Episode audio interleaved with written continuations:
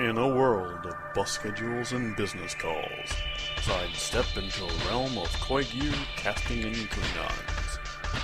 Okay, people, get your geek on.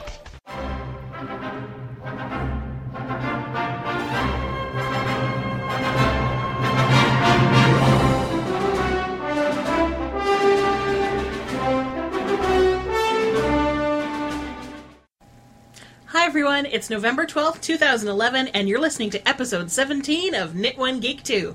I'm Karen. And I am Orange Belt Maggie! Yay! Sorry guys, I passed my orange belt for Taekwondo yesterday. I just had to interject that. Yay! Thank you. Okay, carry on. and we are coming to you from the Quidditch World Cup!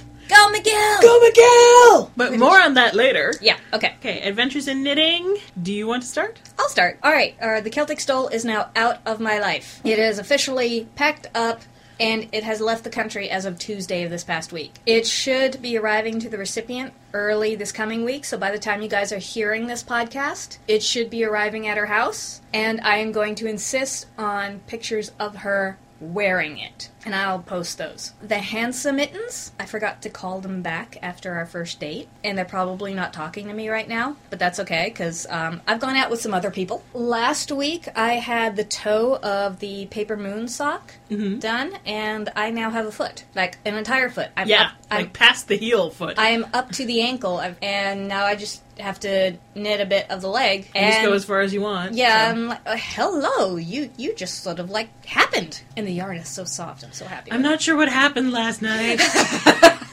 But I, I remember some vodka, and I remember sitting on a piano and singing. And there were cables. Lots of cables. And I woke up this morning, and there was a sock next to me.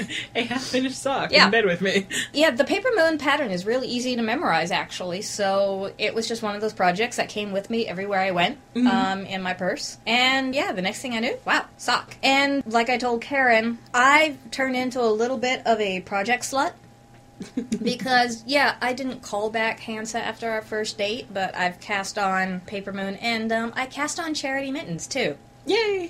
One of the stores, convenience stores of the area, Well, drugstores. Shoppers Drug Mart has a little bit of everything Yeah. nowadays, basically. It, it has a little bit of everything that you really don't need, but you want. Checking out one day, I noticed that they had their Christmas set up, and because yes, we are in Canada, our Thanksgiving was last month. It is legal for us to have Christmas stuff up. Please don't spaz on us. November 11th is my start date for Christmas music. And they had the Christmas tree had a lot of hand knit mittens displayed on it. And I asked one of the employees, "What's up with all of the hand knit mittens?" And there was a couple of hats and stuff, and mm-hmm. there were even little toddler. You know, toddler Yeah. ball mittens. And he said one of our employees is a knitter, and she does this display every year. And at the end of the season, it all goes to a local women's help center. And Which is actually housed in the school yeah, where they filmed, or at least the exteriors were filmed, and some of the interiors for A Christmas Story. yay! A little bit of trivia. So yeah, they did say that they were taking. If you wanted to knit mittens, you could donate them. They'll display them on the tree, and then they'll go to the women's center. And I'm like, yay, charity mittens, awesome. Cast that on because you know I've got worsted weight acrylic or worsted weight wool from leftover projects, and with you know the big chunky DPN needles I have, mittens, easy peasies. Yeah, and if it's a if it's a wool acrylic blend or if it's superwash wool, yeah. that'd be good for this area because it's you know machine washable and Yeah. doesn't necessarily need a lot of extra. And even if you only have an itty bitty little amount of something left over, you can make little itty bitty toddler mitts that look like, you know, just little ball fists at the end. Yep, They're so no cute. thumbs. Yep, they're so cute. So, anyways, that's my adventures in knitting. To sum up Celtic Scarf, gone. Hansa, who? Paper Moon, hello. And Charity Mittens, hi. There you go, that's my sum up. Okay, for me, the Missy shawl from my mother is done. And oh my god, It is pretty. blocked. It is The pretty. ends are woven in, which is good because mom leaves for England Tomorrow. tomorrow. Which means party at Karen's house. yeah, right. Party at Karen's house means probably doing a 24 marathon at some point. At least one season, I want to watch it 24 hour period. Oh, you remember how you were saying, you know, the ideal night to you sounds like pizza, flannel pajamas, knitting, and TV? Yep, I bought my first pair of flannel pajamas in 10 years. uh, you're going to need them. I, I did. They got Tweety Bird all over them. Welcome to Canada. Yeah. I, I think I'm now officially a Canadian. But yes, it is done. Thank you, God. God. It is done. It is really pretty. Oh, it is super pretty. It looks really nice. My mom loves it. She kind of got a little pouty when I was like, "Can I at least take it to Maggie's to record the podcast?" He's like, "Do I have to?" I'm like, "It's only three hours, mom." I'm gonna hold Karen and the shawl hostage. It's like, "No, you can still Barricade- have it back. barricade so you can the wear it door. to church tomorrow." Eh, I'll barricade the door, and once we start negotiations, I'll release Karen first.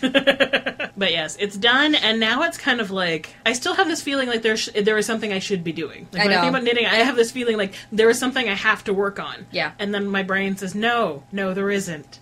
You're finished that." And now my brain's sort of like, "What else do I want to do?" You just, at this Um, moment, you just stop and feel the world revolve around you just for a Yes. split second. But uh, I've also been working a little bit on the beekeeper's quilt. Mm-hmm. I've made a few hexapuffs, and then now that the shawl is done, I was working on a hexapuff on the way here because I was like, I don't feel like deciding what I should work on just yet. I'll just work on this a little bit till I decide. Because oh, oh, there are patterns. I'm kind of torn now. Like I am pretty sure I need to make gloves because my hands they have been cold lately. You have mittens, though, don't you? Yeah, but sometimes you don't want mittens. Okay, fair enough. You know, I want. and Plus, I only have one pair of mittens. Fair enough. And right now, I need to find them. I think they're in a bag of stuff that I used for a program for work. I'm not sure if it was. I think it was the knitting program I did last March. And just to clarify, I'm I'm not saying but you have mittens and because I'm only allowing Karen to have one set of hand warming Yeah. things. It's just that I remember last winter she made the swirly mittens and I remember them I think it was winter before last. it was I just remember them coming out so beautifully. They are pretty, but and the swirly mittens are actually a lot easier than they look because even though it's not a repeatable pattern, there is still something about looking at the line of what color your work you're supposed to do, and it's just like It just get sort into of the works. rhythm. Yeah, Okay. It's cool. really neat. That's cool. I'll definitely link that pattern because they are pretty. But yeah, I, I kind of think I need more, a few more items of hand knit, hand warming things, so that I have a variety with me. And I kind of want to do some gloves. There's some really lovely patterns I've seen, especially ones involving like those Bavarian twisted stitch cables that I mm. love Yeah. and really intricate and gorgeous looking.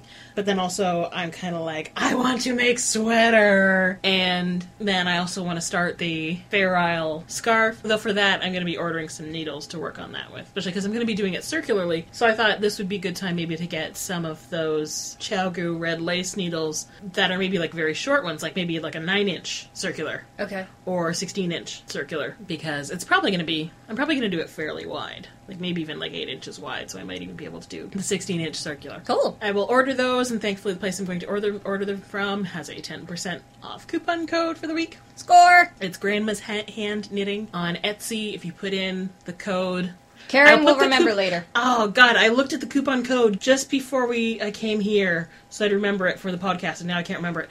Um, I will put it in the show notes so other people can find it. and I've not- ordered from her before, and but yes, I will put the coupon code in the show notes. And actually, I've been thinking too for Hexapuffs. I've got a few pairs of socks now that have holes in them in places either where it'd be difficult to darn them or I don't feel like darning them. So I've actually kind of been thinking of like actually unraveling them and using And reusing yarn them? for Hexapuffs. Yay for recycling. My hexapuffs are going to be from all my sock yarn that I've used. There you go. So They're each, personal. each hexapuff is, you know, a pair of socks or something that I have made, or a shawl I've made or something. Each one I'll be able to look at it and be like, that's from that pattern. Or yeah, I that's know. from that project. I'm I'm making a um, a charm quilt for myself. Mm-hmm. Um, and for those people who don't know what it is, a charm quilt is where every piece is a different fabric. There's no repeating fabric, and each one is from a quilt that I've made for somebody, Mhm. so that I can look at that fabric and remember the quilt that I made. Yeah. Little side tangent. Sorry, Say, well, it's the same thing I'm doing with Yeah. my hexapuff quilt. And with my other sock yarn quilt, really. it's Or- just going to take me a really long time to finish that. Well, yeah, and I mean that's sort of sort of thing where like you kind of intend for it to take a long time Yeah. because that way you know a quilt you make next year or the year after that will also get It'll get incorporated in and becomes Yeah. a story. It'll, it'll cover quilts that you've made for a long period of time. But yes, so that's what I've been up to. Uh, finished the shawl, worked on hexapuffs, and trying to decide what else I'm going to do. This is where you go through the catalog of, of what do I want. This is when I go through my queue on Ravelry. Yeah. My very, very long queue. and not, you know, not doing my queue in order. because I don't do that sort of thing. But yeah, so that was me. So let's move on to Geek Squee. All right, Jim Butcher to help save boobs.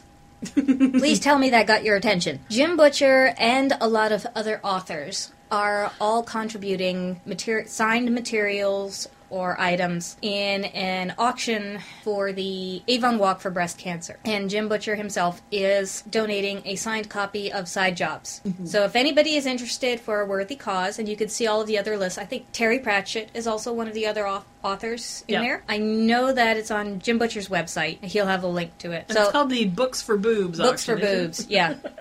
Well, as I mentioned at the very beginning, the Quidditch World Cup is this weekend. No, really. It really is this weekend in New York City. Rock on. It's being held by the International Quidditch Association. For reals. No, seriously, people. No, really. There are actual teams competing in New York City. Most of them are university Quidditch teams. They have a few high school teams and a few city or, you know, town based teams. Now, all of you are sitting there asking the same question that I had to ask Karen, going, okay, but they're not flying. What are they doing? They're running around. I keep imagining. On a field. I'm sorry, I keep imagining all of these athletes, buff athletes, running around with a broom between their legs, hobby horse style.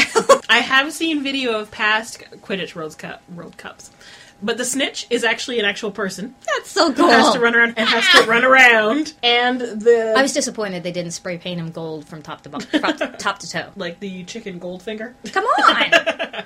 and the seeker actually has to catch them while the rest of the team is playing. Like the rest of Quidditch, they have the three hoops on each side that they have to try and get the quaffle in. That's so cool. You know, they have there are four Canadian teams playing. There's a whole bunch of teams from the U.S. I believe it's McGill University, Carleton University, Ryers, Ryerson University, and I think U of T is the other one. Carleton and Ryerson are my parents' alma maters. oh yeah. I'm gonna have to check that out and let them know when I go home. I'm not rooting for U of T because it's U of T. I mean, no. University of Toronto? Boo. Whatever. Enormous university, boo. Okay. McGill actually won the Canadian Cup a couple weeks ago. Mm, So I'm kind of rooting for them because they're they seem to be a really good team. cool.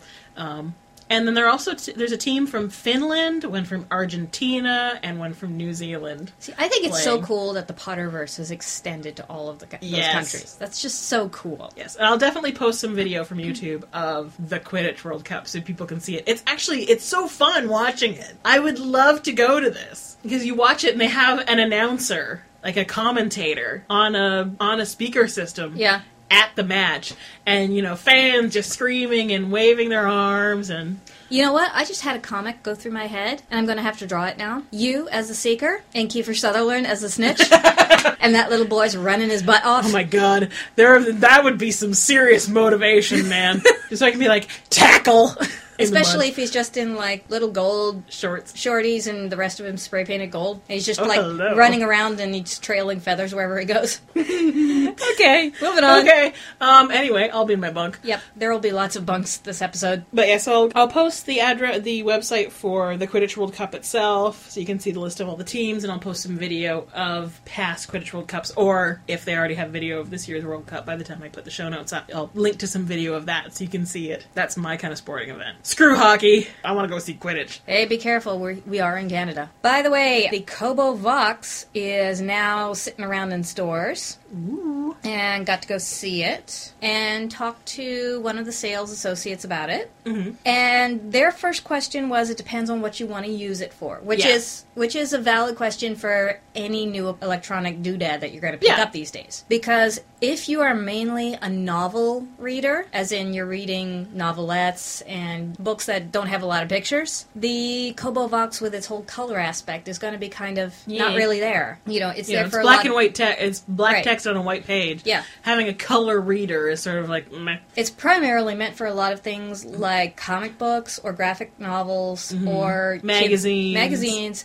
Kids publishing, stuff like that. Oh yeah, kids books, that sort of thing, as well as for its you know web browsing. Yeah, it's multi-purpose apps. use and stuff like that. And I, it's not really. I don't think it's really built for the power user, like you can imagine for iPad, for people Right. with in business and stuff like that who carry that around for business reasons as well. I'm not sure if it's quite for that because, of course, it only has a Wi-Fi connection. If there's no 3G model, so it's not like the Yes, I think iPad you're right, place. yeah. it'd be more probably more for somebody who's interested in staying connected on sort of a tablety sort of thing as they go throughout their day, but not for like business use sort of thing. Or maybe somebody who's learning a tablet, the whole tablet thing, because you know older generations that want to try and keep up with Yeah.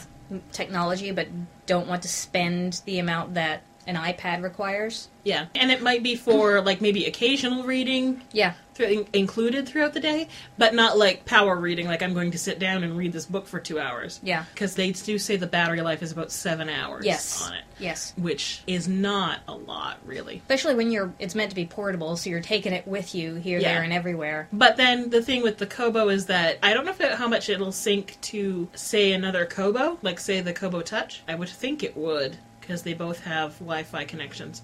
But you most Kobo products will sync with other Kodo, Kobo apps and things. Right. So you could have one device that you use for all your reading, and then the other one, the Kobo Vox, is what goes with you throughout the day. And if you're spending 15 minutes on the bus or the subway reading, you can read for those 15 minutes, and it'll sync to whatever other device you have Okay. if you already have a device or Yeah, we'll have you know, to- if you want more than one about device, that verifying sort of that. thing. When it comes to knitting patterns and things like that, I could see you might want the color if you're doing say color work and it's a color chart. for charts. But I have a black and white screen, an e-ink screen, a Sony e-reader that's quite a few years old now. And really, the main thing I've found with knitting patterns on that one, because mostly in PDF, it's just mainly how the PDF will show it and if it will zoom in enough Yeah. so that I can actually see all the boxes on the chart. Oh my god, zooming in is so important. For a lot of knitting patterns, I don't think I really even need the color. I can I can go with that. But it certainly looks like an interesting thing, and, and I still kind of want one. You still want a new toy. Yes. And there is part of me that would love to be able to have like a Twitter app or whatever, even if I'd still have to have Wi Fi for it. And I'd still like to play around with it in the store. Of course, for a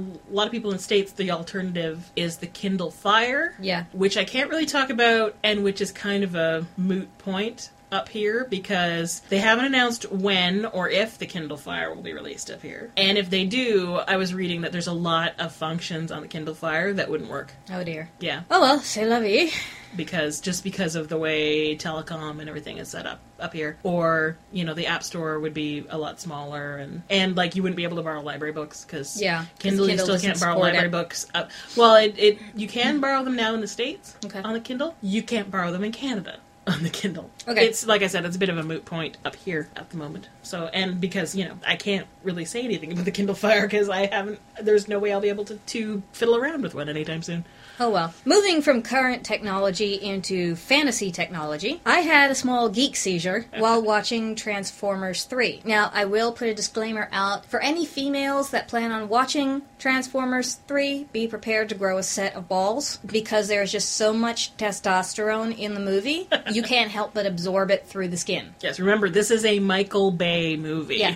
So there there is just chaos, mayhem and testosterone Explosions. swimming everywhere. But I'm not going to do any plot spoilers. This is just a small little moment in the movie. There is a character in the movie. He is one of the mechanical characters. He's neither an Autobot nor a Decepticon. His name is Sentinel, and his voice is by Leonard Nimoy. Everybody knows who Leonard Nimoy is. He is Yes. Spock. And you can hear it in his voice. The original Spock. Yes, the original Spock. You can hear it in his voice, and I'm sorry, no matter what he was doing, every time he was doing it, I kept imagining Spock doing it. Which didn't help when, at one point during the movie, his character says, When will you understand that the needs of the many outweigh the needs of the few? At which point, my husband and I just looked at each other and said, Did he just say that? Did he just pull a Spock? And I, and I said, There are probably people who were in the recording studio that wet themselves when they heard him say that. So, anyways, that was my little geek seizure during uh, Transformers 3. I can't really give you a report on Transformers 3 because I only saw the last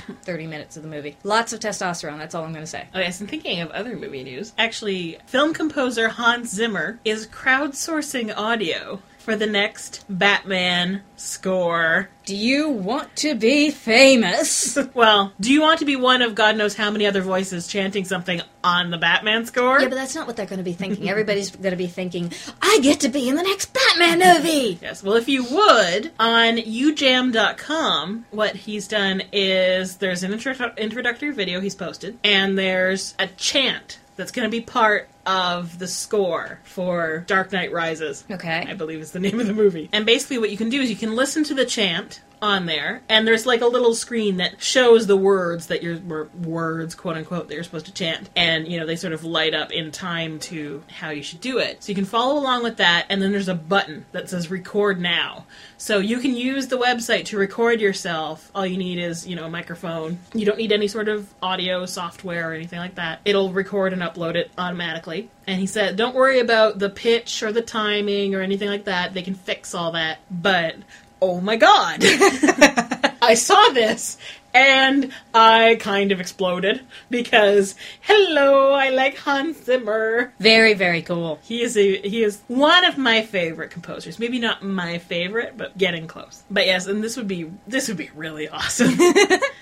That would just be total squee seeing the movie in the theater and knowing, and hearing that, and be like, knowing your voice is me." in there somewhere. Yes, sort of like I think you might have gotten the idea from apparently with Tron Legacy when they were doing a panel about it. Not this past year, obviously, but in 2010 at Comic Con, they had the crowd yell out certain words. I haven't seen Tron Legacy, so I'm assuming it's the names of characters that are basically like I haven't seen that either. We should get to cheering on somebody. Okay. At a point in the movie. But basically, they had the people in the audience in the panel yell this stuff out. And it was actually kind of interesting. One of the podcasts I listened to, Galactic Water Cooler, two of the hosts of that were in the panel, and one of them recorded a little bit of what it sounded like from where he was. Nice. So they actually played that on their podcast like a whole year before the movie came out. So, but what they did is they, you know, they wanted this crowd sound. So they recorded the crowd at Comic Con Awesome. And that actually made it in the movie. So now that all the people who were at that panel at Comic Con can see the movie and be like, that was us. And now you can do the same with the Batman movie. By the way, for any in the babydom field, last week Karen introduced everybody to the quiet books of Star Wars and Star Trek. This week I found a Star Wars nursery, and you can find it at blog.craftzine.com. And the cool thing about the nursery is it's not overdone. Yeah. It does still look, function and is, you know, a nice quiet nursery, but one of the cushions had in a galaxy far, far away on it. There was a Hoth monster, the big white fluffy things Mm-hmm. with horns, as a rug on the floor. like its pelt Yeah. as a rug on the floor. the crib did have Star Wars sheets, okay. Yeah. And the lightsaber on the was a nightlight on the wall. Yeah. Like a full sized lightsaber. And then I think the quote on the wall was I'm thinking you can't let a gorgeous man like me walk out of your life behind Solo. I don't remember the quote exactly. Sorry, Star Wars fans. Yeah. But that was on the wall above the crib. And this was actually a gift from the grandmother mm-hmm. to the parents of the new child. The cross stitch of his of his birth announcement Yeah. with the Rebel Alliance symbol on it. Yeah. And it was really Way to go, grandma. that was an awesome grandma. Yeah. But it looks really neat too because, like as you said, it's not overdone. The Yeah. room is not plastered with Star Wars. You know, like there's like an accent wall, looked like an accent wall. Well, you only see two walls, but one of them is like a nice blue, rich blue, and Yeah. one of the walls is white, and the the carpeting's white, and the crib is like It's a dark color. very dark wood or black, but it's a mm-hmm. very sort of traditional. Sort it's of still a very crib. calm room. So it still works with all the Star Warsy stuff that's in there. Yeah. But if you took the Star Wars stuff out, it would still look like a normal nursery. You could totally design it at, in the, like other n- very nursery, sort of modern. Nursery You know, the one thing I think that they need that would make it perfect? They need a mobile with I was Death thinking- Star in the middle and X-Wings flying around it. Yes, I was just thinking they need some sort of mobile, and that would be perfect. Little X wings going Yeah. around it. Oh, and the mobile, of course, should play the Star Wars theme. Can you imagine a little tinkly Star Wars theme? playing? Okay, whoever is out there that can build this, get on that. I am sure you will make a mint. But yeah, I thought that was a really neat that it was looked sort of very normal modern nursery, but Yeah. then they have all these Star Wars touches. It's it. nice when good people have fun with it. Yeah, it was a really good way of in you know incorporating it. And it's not just plastering the walls with Star Wars wallpaper or some, Yeah. something like that. Well, and especially too because so much of the nursery decoration is really for the parents. Yeah. The baby's not gonna know. No, the baby's not going to know. It's not going to care. And there's a very good chance, you know, not to discourage anybody, but there is a chance that the baby will see so much of a particular thing, they will grow up and not feel any association to it because it was just there yeah, the whole time. Be like, oh my god, that's what my parents liked, and therefore I'm not allowed to like it. Okay, and actually, in other sort of movie news, the trailer for Snow White and the Huntsman has just come out. Creepy. which is, in case you haven't heard of this, it has Kristen Stewart of Twilight fame in it, Yes. along with Chris Hemsworth, aka Thor, and Charlize Theron as the Wicked Queen. And from the uh, trailer, she does a damn good job of it. Yeah, holy crap, she is scary in that trailer. She is a beautiful kind of crazy scary. Yeah, she is like, wow. Yeah. She's Charlize Theron. She's Yeah. gorgeous, but she's also very creepy in that Queenly, that statuesque You kind know, of way. all shall love me in despair kind yes. of Yes, there you go. kind of way. And the trailer looks interesting. Yeah. Uh, Maggie and I were talking about this before we started recording as we, you know, talk about everything that we're going to talk about. And I mentioned really the trailer, it looks like you have two completely separate movies that you just sort of Put edited together. the footage together because there's a lot of like Middle Ages battle scenes. Like there, there's a really good scene of somebody taking a sword, just slow motion slicing right through dark armor, you know, Yeah. somebody dark armor, and it just shatters and goes everywhere in this dramatic slow motion. Are you're going, what the heck does that have to do about Snow White? Yeah, I'm not entirely sure how they incorporate it, though I'm assuming it's some sort of. At one point, you do see Kristen Stewart in armor. Yeah. On a horse, so you assume it's it me. It's sort of like she somehow raises an army and goes to attack the and, queen or something like and that. And the queen does say in the preview that the battle that is brewing and how their screams give her power or something like Yeah. that. So it, it does coincide. It's just that we're all sitting here waiting to find out how. And it does look. It looks like it could be really cool, like with the battle scenes and everything. Yeah. Or it looks like it could be completely WTF. I don't know where that's gonna where it's gonna fall. It, it does. The trailer has definitely piqued my interest Yes. quite yes, a bit. it's it's really well done. And it looks really, you know, dark and creepy and a lot of people are instantly and- bashing it because of Kristen Stewart. Kristen Stewart. and okay, yeah, you know, not really the biggest fans of Twilight, but mm. just for the sake of being fair, you got to remember that Bella's character was written to be Bella. Yeah. So she is playing she was playing the character she was given. Let's give her the chance to see if she can pull anything better out. I- I'm just putting that out there to try and be fair. Yeah, she has been in one or two mov- movies in the meantime, which I haven't seen, mainly because a couple of them they weren't didn't really look like something I was interested in. Okay. So I'll be interested in seeing her in a movie that has actually piqued my interest and that I am kind of interested in seeing. I am interested in seeing. Chris Hemsworth Yeah. speaking with a Scottish accent Oh dear God. because you had not noticed that until I No, pointed until it you pointed it out. I'll be in my bunk. Contrasting this. Now, this is the. I don't know if everybody knows this. There are two Snow White movies that are coming out. Yep. That is Snow White and the and the Huntsman. The other one is called Mirror Mirror. Mirror Mirror has not yet put out its trailer, but there are pictures available, especially on Internet Movie Database. Yeah, there are promo fit Yeah. photos available. It looks contrasts quite a bit, as much as you can imagine. The same. It's supposed to be the same fantasy, you know, fairy tale story, but it is mm-hmm. so different. It actually has, you know, the seven dwarfs, and it has a little bit of over the top costuming, Yeah, and, and set design And it has- lots of color. it has Nathan Lane in it. Yes. So you know there's going to be comedic moments in there. yeah. So it's starting to get more along the line of a drama, comedy, chick flick sort of getting into there. Yeah, it looks a bit definitely from the from the color used and everything. It definitely looks more comedic. Yeah. or you know, at least lighter. Yes, it is Lighter It in is tone. definitely a lighter tone. Yeah. I'm not saying that it's bad. It's just definitely not the really dark. Dark, suspenseful. Yeah, I, I still cannot wrap my brain around Julia Roberts being the evil queen. Yeah. I can't. I can't. She doesn't look terribly evil. No. in the picture I mean, she- from, she looks- seen from Mirror Mirror. From from the picture, she looks spoiled. Yeah. she looks haughty, but that doesn't equate. But she doesn't look evil. Evil, and she doesn't look the sort of like the sort of person who would the woodcutter, "Go kill her and bring, me her heart." Charlize So- Theron did that very well. Oh yes, Bring me her heart, saute it in olive oil, garlic, and a little bit of white wine. Bring it back to me, and be here in thirty minutes. go. You know, that that was like I'd sort of be like, yes, ma'am. You're scaring the crap out of me. Yes, ma'am. Yeah. But yeah, so it'd be interesting to see a trailer for that one and see what that one's like. I, I am actually really interested in seeing both of these movies and doing a compare and contrast.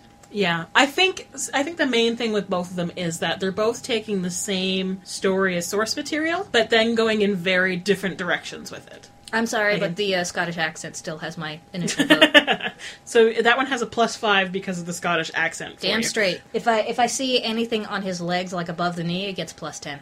And actually, considering we mentioned crowdsourcing a couple newsy items ago, there's an interesting thing that's come up on Twitter. The Ottawa Citizen newspaper has set up a Twitter bot to tweet once an hour with the name of a fallen Canadian soldier chosen at random from the 119,000 listed on the Canadian government's virtual war memorial. The Twitter name is We Are the Dead, from, of course, John McCrae's poem Flan- in Flanders, Flanders Fields. Fields. We are the dead. Short days ago, we lived, felt dawn, saw sunset glow. Because of course yesterday was Remembrance, Remembrance Day Day, here. in Canada. Yeah. Um, some people may know it as Armistice Day. Armistice Day in Europe, in a few different places, and Veterans Veterans Day, Day. in the United States. Yep. It actually started a couple days ago. It started on Wednesday, and like I said, every it will tweet one name every hour, every day, and it's estimated it'll take 13 years Wow. to tweet all the names because this is talking like from the Boer War or maybe even a little earlier than that, all the way up to Afghanistan. And usually it'll tweet their name, regiment they were part of, their age, the date they died, maybe where they were from if they know that information and if it'll fit in 140 characters. But one interesting thing is one of the reporters at the Ottawa Citizen said he would do a piece about whatever name was tweeted at 11:11 a.m. on November 11th. And of course, because it's selected at random, he didn't know in advance what that name was going to be. So it turned out to be leading aircraftman Chancey Melvin Simpson, who was a member of the Royal Canadian Air Force from Moncton, New Brunswick, and he died July 27th, 1944. And actually, what this reporter did is he set up a Google Docs account and said, "This is you know the name and what information we have from a couple of the government records." And then he set it up so that he could crowdsource information from a whole bunch of other people to try and find as much information about this soldier as he could for the piece. So I didn't know it was actually going to be crowdsourced until I looked at the Ottawa Citizen page. I saw that part, looked at the Google Doc, and was like, "Oh, this sounds interesting." Typity, typity, typity. Started finding stuff because, like, I'm a librarian And you have degree in in history and museum studies. so- right up your alley. I'm like, I might be able to help with this. So yeah, it was it was really interesting watching the the Google Doc, and it was a bit of an adrenaline rush too, watching as people found stuff and typed it in, and like I managed to find his his uh, marriage certificate and his wife's marriage marriage certificate when she remarried, like four years after his death. So it was really fun. Like, and you know, the reporter involved was like, as soon as he got a certain name of like I think his wife's Chancey Simpson's wife's maiden name, he was able to start finding people in Moncton with that last name and just calling them, and was able and was typing in information when he found somebody who was, I think, her sister in law, you know, and typing that in and people taking that and then trying to find more information. And then, of course, we sort of hit a wall where there are no more, re- the records that you need are just not online, like certain birth records and stuff. And it's like, but there has to be somewhere else to look. but yeah, it's really fascinating. I'll link to the finished article that has all the information that people were able to find about this one soldier. And it's, so it's really amazing what you can do, partly just by using the internet internet, like the amount of information you can find about this one person picked at random. yeah. But also what a whole group of people can do to find information from all these different sources. Because, I mean, there's like birth, marriage, and death records online, there's cemetery records online. There was, in this case, we're looking at like the, the New Brunswick phone book from 1943 because it wasn't that big. Big. you can actually, there were scanned images of the entire phone book or of the Moncton, you know, city directory from 1949, like that you can search online. It's amazing what you can find and what a whole bunch of people can do when they all put their heads together and use the internet. That's really the the internet can be a force for good, Yeah. not just a force for porn. We should make that the title of the episode. And then one other tiny little note that many people might already know, because I'm sure this news went around the geek world quite quickly. The Mythbusters are going on tour. Woohoo! Yep, you can go to mythbusterstour.com and see all the dates and click on and locations and click on the city names to buy tickets. If we go wearing our Knit One Geek One t-shirts, do you think we could get backstage passes? I don't think so. Damn it! It's going to be at the ACC. The one closest to us is going to be in Toronto at the Air Canada Centre on March 29th. Do we have any listeners that work at the ACC? I don't know, do we? I don't know of any. Come on, we are a podcast. We're going to be wearing our shirts that have geek written on them. They've got to be able to talk to us. Yes, but think of how big the Air Canada Centre. Oh, I should say the ACC is the Air Canada Centre. Pop my bubble. So you think of how big that is Mm. and how many people are likely to be there. Tickets went on sale for a lot of locations. They went on sale, I think, on the 11th. But when I looked at the Toronto page, those tickets are going on sale on the 14th. Okay. Monday, I will have to stalk the internet. No, no So I can shit. get tickets. Yeah. I might have to do a quick ask around on Plurk and be like, anybody want to go? Because I'm gonna have, I'm gonna have to buy the tickets like all together. My birthday present. Oh yeah, somebody. Quite a few people have a birthday. March birthdays, yeah, no So, kidding. yeah, actually, we could do like a big birthday trip. No kidding. Okay, now we have spoken uh, in the past few episodes about the encroaching holidays. We are getting close to the cutoff deadline for if you order on the internet any shipping dates. We're getting kind of close to that deadline. And for the geek in your life, I have made you a sort of mini shopping list of suggestions, and I am not going to insist on Karen linking all of these individual items in the show notes because guess what? She has a life. We are going to link to the And I am working all weekend. yeah. Again. We're going to link to the stores, and you know, from there you will be free to shop on your own. Just do searches and stuff like that because you know we're podcasters. We're not Christmas elves. Plus, who knows what else you might stumble or and stumble you on. know, if you've never heard of any of these sites, you might have more luck finding what you want by searching around. Oh, and the other thing is that all of these gifts are twenty dollars and under because let's face it, geeks got to worry about their funds too. Mm-hmm. We all have a certain special thing that we are saving for. Yes, we can all get carried away at times with spe- special things. So the following is from thinkgeek.com. For the Star Wars Geek in Your Life, you can get an R2D2 Peppermill or the Han Solo in Carbonite ice cube trays. I'm not really a Star Wars fan, and I kind of want those. For the Star Trek fan in your life, there's always the red shirt that says expendable on it. For everybody who is of the Creatures of the Night kind of fan, there is the zombie glass decanter, the brain ice cube trays, or in the IV bag, there is the bloodbath shower gel. Every Doctor Who fan needs a sonic screwdriver that is actually a flashlight. For the engineers in your life, or the science people in your life, there is the do it yourself drinking straws, where it, you get to put the straws together to make your own kind of crazy straws. And thinking about it, they also have the Bazinga t-shirts from the Big Bang Theory. Yeah. For the D&D and gamers in your life, there is the plus 10 bag of groceries, which is a reusable grocery bag. For the classic superhero fans in your life, there is the DC or Marvel shot glasses or pint glasses. And I just keep imagining the drinking games going on where you're able to say, yep, Wonder Woman just drank Iron Man right under the table. I mean, how often can you say that? And for the all over fantasy geek in your life, you can get Tim the Enchanter headgear, which is, of course, from Monty Python's Search for the Holy Grail. Yes. Now, of course, there is a big chapter that I have left open here the Harry Potter chapter.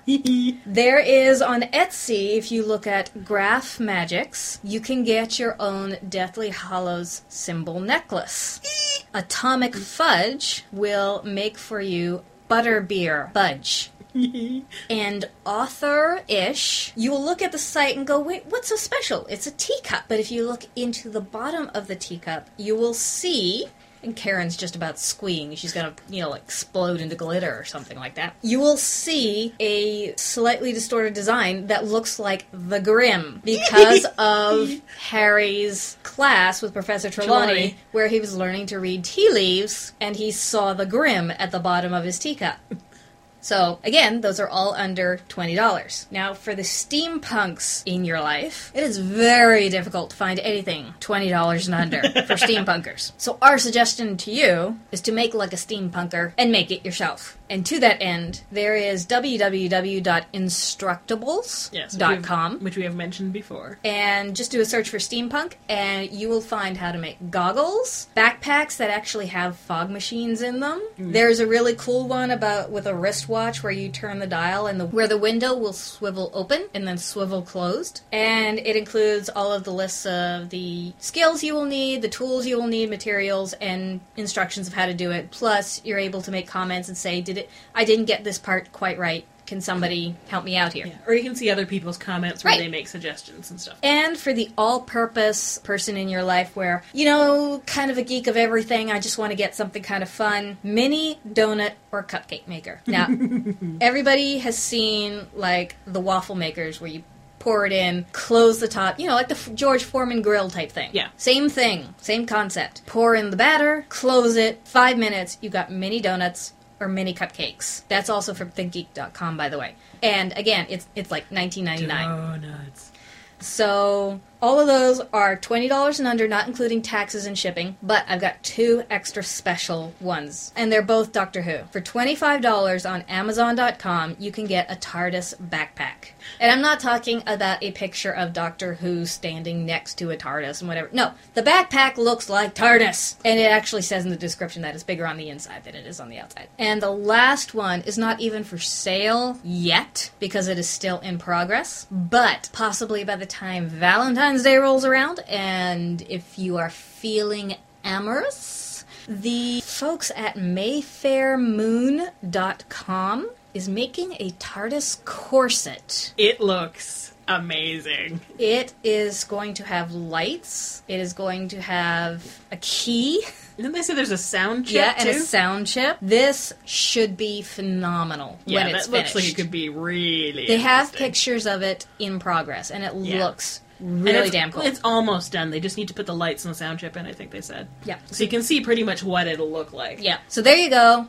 There's some suggestions for the geek in your life Christmas shopping. And actually, one thing I had forgotten until just today. When I was on my trip, of course, when you're on a plane, it's it's kind of hard not to at least browse through Sky Mall. Oh yes. Which, if you've never seen Sky Mall catalog, it's all stuff that like nobody needs. but you want. But sometimes you want. One of the things they had was a wand that you can program to control your TV. Oh my god! So you can program it so that when you make certain movements, Oh my god!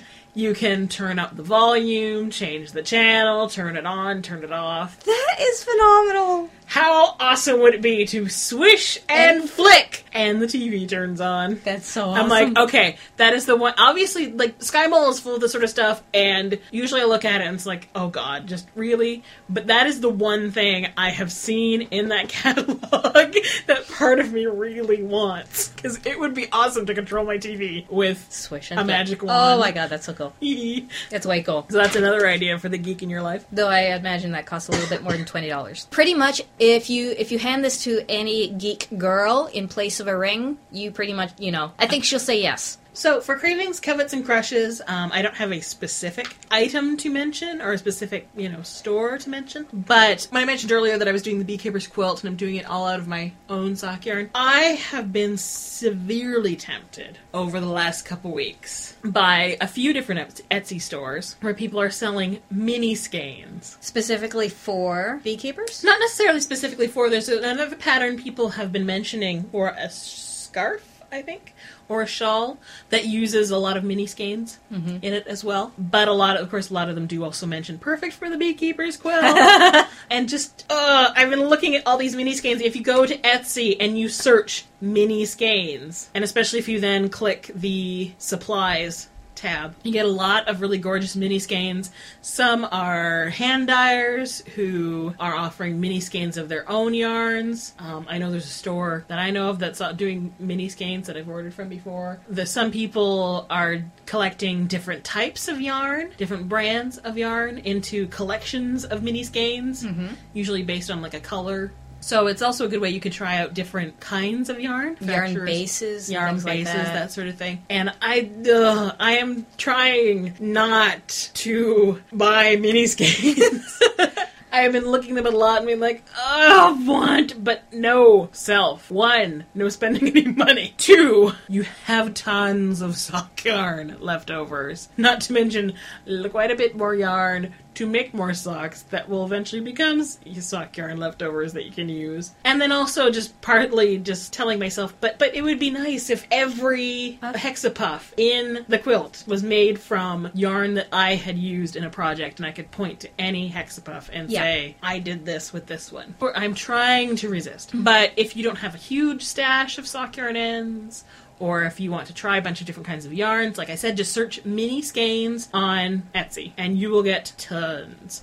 And then, of course, you can also look through some of the threads on the Tiny Owl Knits group because a lot of people, there's, you know, swaps going on there, or people will have posted links to, Right. you know, places they got mini skeins or places, where they know they're selling mini skeins. So there's lots of sources for that. Or, of course, there's always like trying to, looking at like D-stash for different kinds of sock yarn, especially maybe for ones like Koigu or something where they come in like 50 gram skeins. Yeah. There's probably quite a number of people on there that have, you know, a single skein that they're Right, trying to, right. to de-stash. But yes, that is what I've been craving for the last couple of weeks, and I am trying to resist. You know, speaking of all of those little hexapuffs and of Christmas coming up, I wonder if anybody's thought about decorating a Christmas tree with hexapuffs, especially well, there was ac- that snowflake design. Yes, there was one.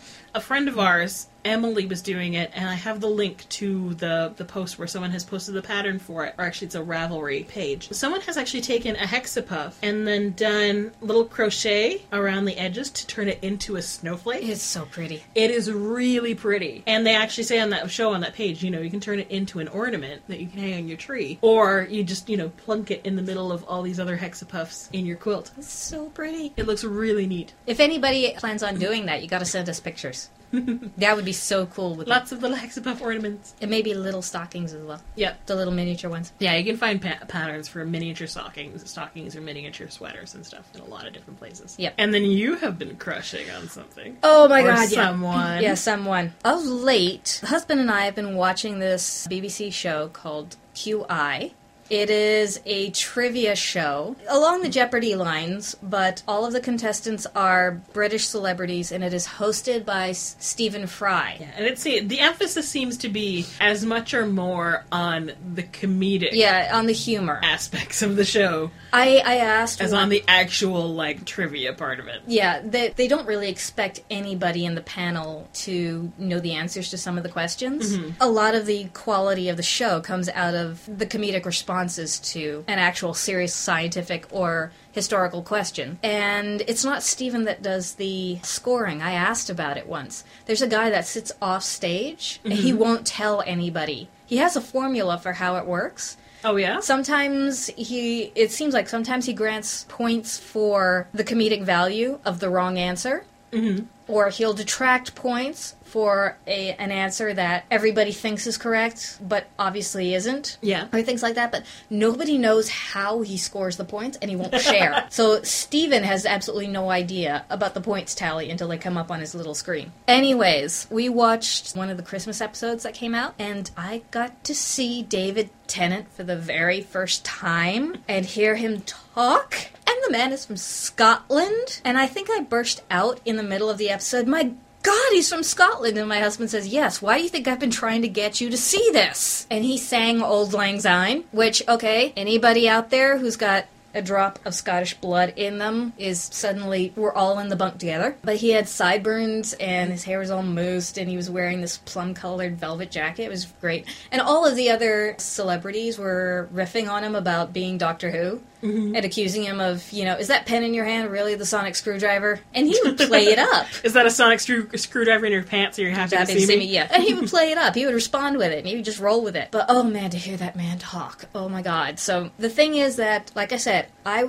have not been exposed to Doctor Who for very long. Mm-hmm. And instead of going all the way back to 1960 Dinosaur Mm-hmm. and starting at the very beginning, my husband and I started. Not that there's anything wrong with No, not that there's Doctor anything wrong with that. It's just that if I do that, I'm never going to catch up. Yes. So we were going to start more or less, you know, closer to the middle ish. Where the series really started picking up again. So with, we you started know, with nine. Christopher Eccleston. Yeah. With the ninth Doctor. Sort of the modern season one. Right, you know, and he was the one with a little bit of a hawk nose and Yeah. the leather jacket. And I have seen many of those episodes. Yeah. But then life happened, and you know, I've sort of I haven't watched many episodes of late. Well, now that I know that David is the tenth Doctor, I might start watching a few more episodes a bit more regularly now. Because you want to get to his episode. Yes, I do, because at the end of the QI episode, my husband asked me, So, what did you think of David Tennant? And, and I said, without shame, by the way, I think he's hot. And my husband's like, Yeah, I figured you would.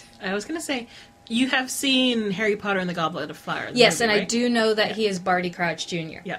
It's just that with. He just doesn't have the accent. He doesn't have the accent, and, And he's like only in it for like Yeah, they're two two, minutes, Yeah, yeah. Two, there's short periods, and Yeah. he looks deranged, and the and the lighting is you know of a dramatic cast and stuff like Yeah. that. I wouldn't, I, and I wouldn't have recognized him to be quite honest, because my Yeah. first visual of him is with those glorious sideburns and the plum colored jacket. And I'm sorry, this, that, that's just how I want all of my doctors to look now. And I'm not talking about the ones that come with the TARDIS. I'm talking about all of my medical doctors have to look like that now. Okay, we need to end this episode pretty damn soon now.